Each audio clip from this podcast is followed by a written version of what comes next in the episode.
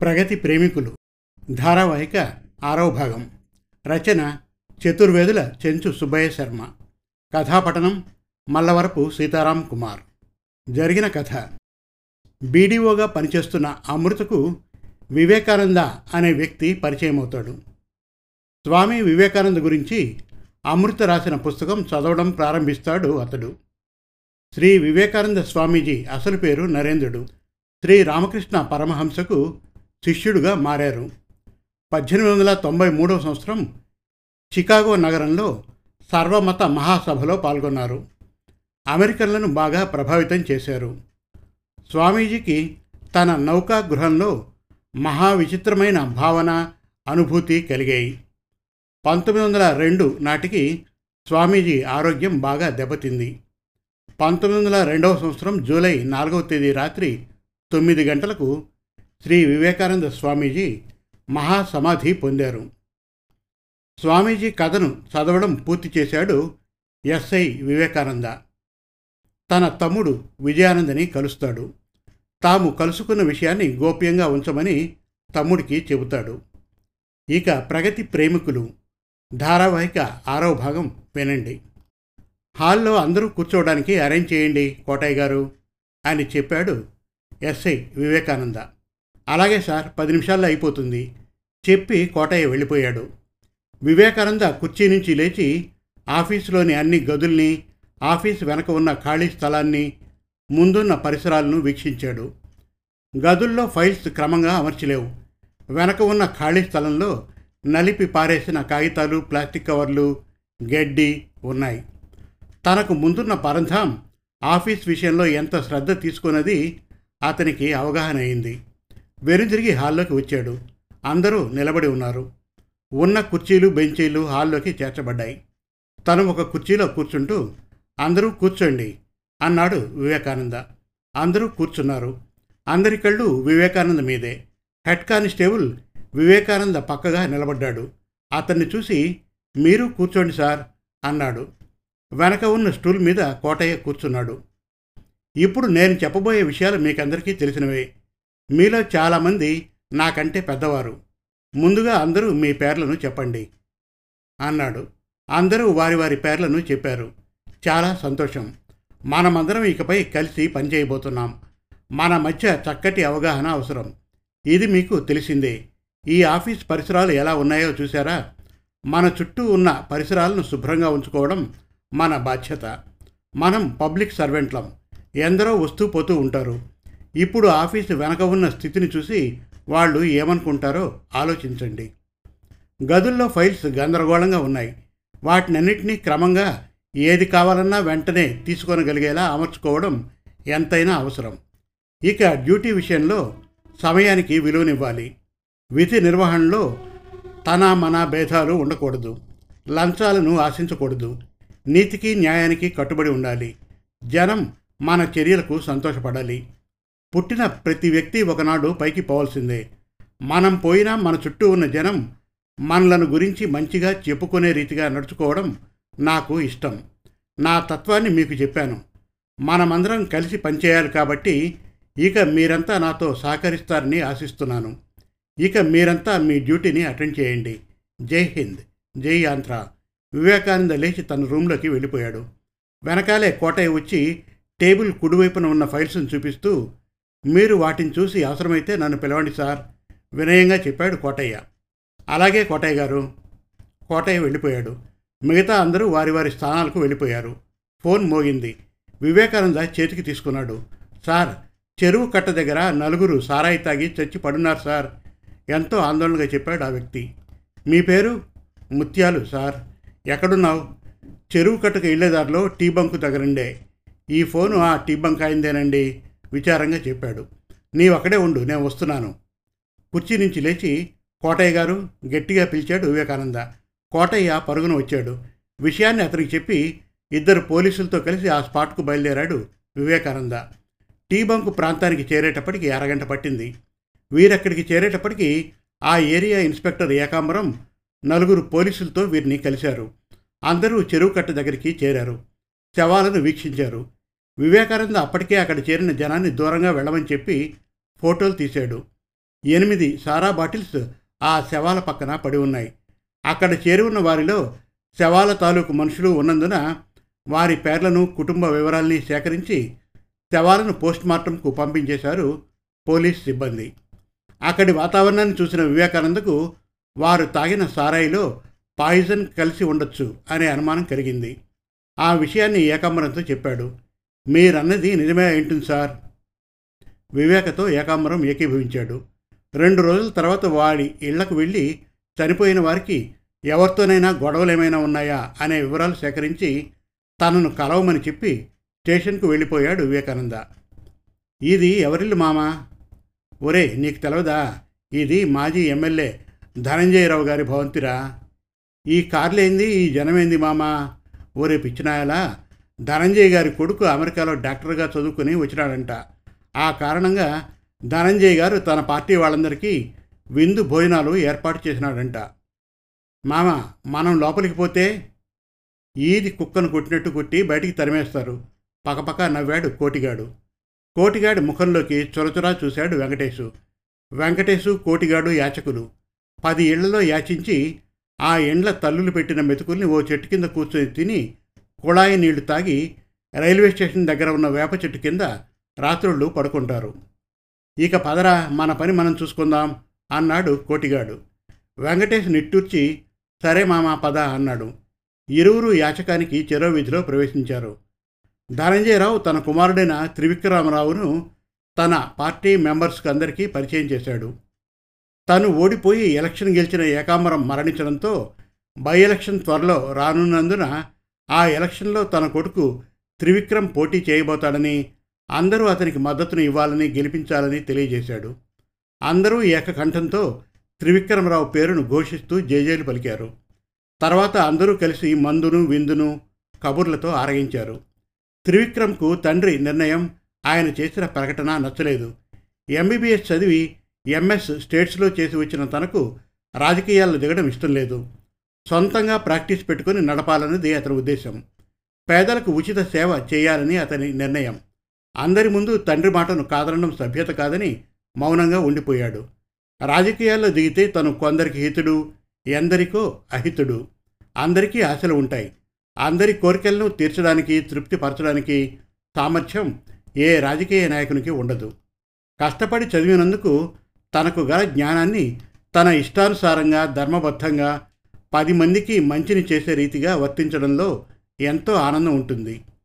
సముద్రాలు దాటి వెళ్ళి లక్షలు కోట్లు సంపాదించాలనే ఆశ తనకు లేదు. తనకున్న పరిజ్ఞానాన్ని తన వారికి తన దేశానికి ఉపయోగపడేలా నడుచుకోవాలన్నది అతని ఆశయం. కుగ్రామ వాసులకు ఉచిత రీతిగా సేవ చేయాలనేది అతని సంకల్పం. కానీ తండ్రి నిర్ణయం తన భావనలకు పూర్తి వ్యతిరేకం. మనస్సు మెచ్చని మార్గంలో తను నడవలేడు. తండ్రికి రాజకీయ వారసుడుగా తన తమ్ముడు ఉపేంద్ర ఉన్నాడు. తన నిర్ణయాన్ని మరుదినం వివరంగా తండ్రికి చెప్పాలని నిర్ణయించుకున్నాడు త్రివిక్రమ్. మరుదినం ఉదయం ధనంజయరావు త్రివిక్రమ్ ఉపేంద్ర డైనింగ్ టేబుల్ ముందు కూర్చొని టిఫిన్ చేస్తున్నారు. తల్లి రాజేశ్వరి వడ్డిస్తూ ఉంది. తన నిర్ణయాన్ని తండ్రికి తెలియజేయడానికి అన్న నిర్ణయానికి వచ్చాడు త్రివిక్రమ్. చెప్పరా పెద్దోడా? భారీ వంగ చూసి రాజా కొంచెం ఆ ఎర్రకారం వెయ్యి అన్నాడు ధనంజయ. రాజేశ్వరి కారాన్ని అతని ప్లేట్లో వేసింది. త్రివిక్రమ్ తండ్రి ముఖంలోకి చూశాడు. కారాన్ని అతిగా తింటూ ఉన్నందువల్ల ముఖమంతా చెమట. పై పంచతో ముఖాన్ని తుడుచుకొని త్రివిక్రమ్ వైపు చూసి నీ మనసులో ఉండేదేందో చెప్పరా అన్నాడు ధనంజయరావు. నాన్న నాకు మీ రాజకీయాలంటే ఇష్టం లేదు చెప్పి తల్లి ముఖంలోకి సహాయాన్ని అర్థిస్తున్నట్టు చూశాడు ధనంజయరావు త్రివిక్రమ అన్న మాటలకు ఆశ్చర్యపోయాడు. కోపాన్ని అణుచుకొని నవ్వుతూ అయితే వేరే ఏం చేయాలనుకుంటుండావు అమ్మ పేరున హాస్పిటల్ పెడతాను. యాడా? ఈ ఊర్లోనే. నాకు సాయంగా నా స్నేహితుడు శివానంద్ ఉంటాడు.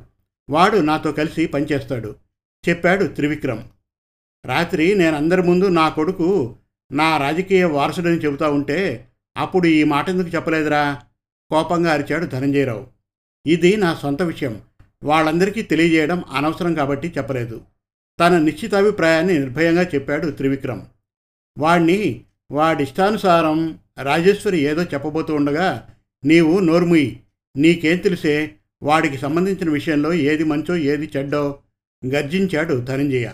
ఆమె ఆ సింహ గర్జనకు బెదిరిపోయింది. ఇరవై ఎనిమిది సంవత్సరాల వారి దాంపత్య జీవితంలో రాజేశ్వరి వాక్ స్వాతంత్రాన్ని కోల్పోయింది. ధనంజయరావు అర్ధాంగిని పెద్దోణ్ణి పురుగులను చూసినట్లు చూశాడు. వాడికి ఇష్టం లేకపోతే వాడి దారిన వాడిని పోనీ నాయనా నేనున్నానుగా నీవు చెప్పినట్లు నడుచుకోవడానికి గర్వంగా అన్నవంక చూస్తూ చెప్పాడు ఉపేంద్ర.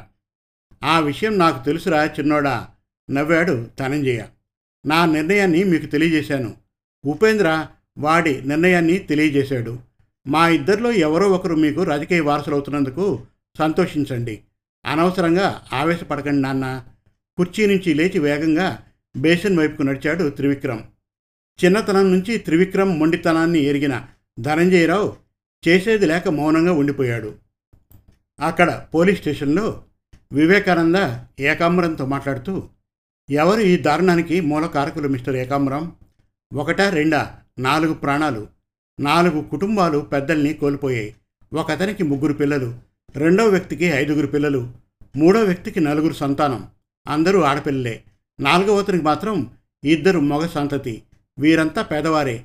ఆ తల్లుల్ని ఓదార్చేదెవరు? ఆ చిన్న పిల్లలకు భవిష్యత్తును కల్పించేదెవరు? వారిని తలుచుకుంటే మనసుకు చాలా బాధగా ఉంది మిస్టర్ ఏకాంబరం. రాక్షస ప్రవృత్తికి అమానుషత్వానికి ఇది నిదర్శనం. ఆ నేరస్తుల్ని పట్టుకోవాలి. వారికి తగిన శిక్ష పడేలా చూడాలి. ఇది మన కర్తవ్యం. మీరేమంటారు? ఆవేశంతో అడిగాడు వివేకానంద. తప్పకుండా త్వరలో పట్టుకుంటాం సార్. మీ ఫీలింగ్ నాకు అర్థమైంది సార్. కానీ కానీ ఏమిటి మీ సందేహం? ఇందులో నా ఎంక్వైరీ ప్రకారం ధనంజయరావు గారి చిన్న కొడుకు ఉపేంద్ర ఇన్వాల్వ్ అయినట్లుగా తెలిసింది సార్. ధనంజయరావు ఎవరు? మాజీ ఎమ్మెల్యే సార్. ధనంజయరావు మెల్లగా చెప్పి సాలోచనలుగా కళ్ళు మూసుకున్నాడు. ఆ వ్యక్తి తన పినతండ్రి తన మామ ఆదిశేషయ్య చెప్పిన మాట గుర్తుకు వచ్చింది అయితే మీరేం చేయాలనుకుంటున్నారు? శాంతంగా అడిగాడు వివేకానంద. వారిని వ్యతిరేకిస్తే మనం ఇక్కడ ఉండలేం సార్ విచారంగా చెప్పాడు ఏకాంబరం. వివేకానంద నవ్వాడు. ఉద్యోగికి దూరభూమి లేదు. పెద్దల ఈ నానుడిని వినలేదా మీరు? ట్రాన్స్ఫర్కు భయపడి తెలిసిన నిజాన్ని అబద్ధంగా మార్చాలనుకుంటున్నారా మీరు? నిశ్చితంగా ఏకాంబరం కళ్ళల్లోకి చూస్తూ అడిగాడు వివేకానంద. సార్ నేను చెప్పేదేమిటంటే చాలు. ఇక శ్రమపడి మీరేమీ చెప్పకండి. నేను చెప్పింది చేయండి. ఉపేంద్ర పేర? వారెంట్కు అప్లై చేసి దాన్ని తెచ్చి నాకు ఇవ్వండి నేను ఉపేంద్రను అరెస్ట్ చేస్తాను. ఏకాంబరం మెల్లగా చెప్పబోయింది పూర్తి కాకమునపే తన నిర్ణయాన్ని వివరంగా తెలియజేశాడు వివేకానంద. అలాగే సార్ ఇక నేను వెళ్తాను. కుర్చీలోంచి లేచి చెప్పాడు ఏకాంబరం. మంచిది. ఆ ఒక మాట. నేరస్తులకు భయపడి మనం వేసుకున్న ఈ కాకి బట్టలకు కళంకం వచ్చే ఏ ఆలోచనను మనసులోకి రానేయకండి. అలా చేస్తే మనల్ని మనమే మోసగించుకున్న వాళ్ళం అవుతాం. నిర్భయంగా వెళ్ళిరండి. మీ వెనక నేనున్నాను. ఎస్ఐ ఏకాంబరం గారు భయపడకండి అన్నాడు వివేకానంద. సెల్యూట్ చేసి వెళ్ళిపోయాడు ఏకాంబరం. వివేకానంద హెడ్ కానిస్టేబుల్ కోటయ్యని పిలిచి ఉపేంద్ర దినచర్యను ఏ సమయంలో ఎక్కడ ఉంటాడో వివరంగా తెలుసుకుని తనకు చెప్పవలసిందని చెప్పి టెన్నిస్ కోర్టుకు వెళ్ళిపోయాడు. ఏ రాజా నీ పెద్ద కొడుకు తన నిర్ణయాన్ని మార్చుకున్నాడా లేదా? గద్దించినట్లుగా అడిగాడు ధనంజయరావు. లేదు వాడికి ఇష్టం లేని పని చేయమని చెప్పడం మీకు న్యాయమా? ఎదురు ప్రశ్న వేసింది రాజేశ్వరి. నీవు వాడికే సపోర్ట్ చేస్తా ఉండవన్నమాట అవును. వాడు దారిన పోయే దానయ్య కాదు. నా కొడుకు. వాడి ఇష్టాయిష్టాలను తెలుసుకుని వర్తించడం మన ధర్మం. తన అభిప్రాయాన్ని తేట తెల్లంగా చెప్పింది రాజేశ్వరి. సరే పెళ్ళైనా మన ఇష్ట ప్రకారం చేసుకుంటాడంట. అది వాడిష్టమేనా? వాడి పెళ్ళి వాడి ఇష్ట ప్రకారమే జరగాలి. పిల్లని చూపడం మన వంతు. నిర్ణయం తీసుకోవడం వాడి వంతు. అంటే ఇక మీదట వాడికి సంబంధించిన ఏ విషయంలోనూ నా ఇష్టాయిష్టాలతో పని లేదన్నమాట.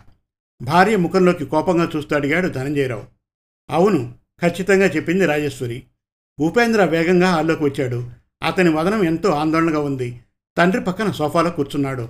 నాయనా ఏందిరా చిన్నోడా చాలా గాబరాగుండావు పరందాం ఎస్ఐ మారిపోయాయట.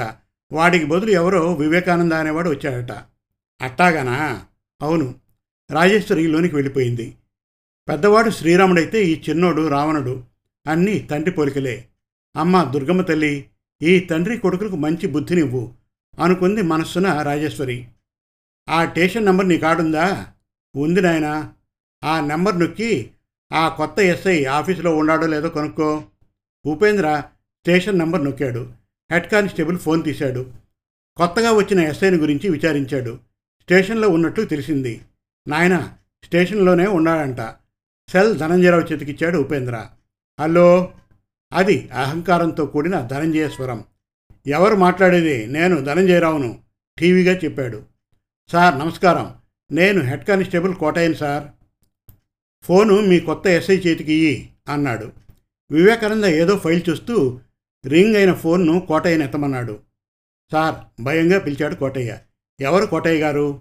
ఫైల్ను చూస్తూనే అడిగాడు వివేకానంద. ఉపేంద్ర నాన్నగారు ధనంజయరావు. మీతో మాట్లాడాలట. ఆందోళనతో చెప్పాడు కోటయ్య. వివేకానంద కోటయ్య చేతిలోని ఫోన్ను అందుకున్నాడు. SI Vivekananda. Good evening sir. నువ్వేనా కొత్తగా వచ్చిన ఎస్ఐవి? అవును. యాడ్ నుండి వచ్చినావో రాజమండ్రి? మనల్ని గురించి మీ వాళ్ళు చెప్పినారనుకుంటా నవ్వుతూ నా సెల్ నెంబర్ ఇది నోట్ చేసుకో. ఏదైనా అవసరం ఉంటే ఫోన్ చేయి పంపిస్తా. మనల్ని గురించి స్టేషన్లో పాతోళ్ళని అడిగి తెలుసుకో. ఓ సాయంత్రం ఫోన్ చేసిరా. ఓ రెండు గంటలు ఆనందంగా నాతో గడుపుతూ గాని. సరేనా? వికటంగా నవ్వుతూ చెప్పాడు ధనంజయరావు. ప్రస్తుతానికి నాకు ఏ అవసరాలు లేవు. అవసరం వచ్చినప్పుడు తప్పకుండా వస్తాను. Thank you. ఫోన్ను రిసీవర్పై ఉంచాడు వివేకానంద. కోటయ్య ముఖంలోకి చూస్తూ కోటయ్య గారు పిలిచాడు సార్ మీరు అదోలా అయిపోయారు. కారణం? ఆ మనిషి అంత మంచివాడు కాదు సార్. మీరిక్కడ ఎంతకాలంగా పనిచేస్తున్నారు? నాలుగు సంవత్సరాలుగా సార్. అంటే వారి గురించి మీకు బాగా తెలుసు అన్నమాట కొంతవరకు తెలుసు సార్. సమయం వచ్చినప్పుడు నిజాన్ని నిర్భయంగా చెప్పండి. నేను మీకు అండగా ఉంటాను. ఇక మీరు వెళ్ళవచ్చు.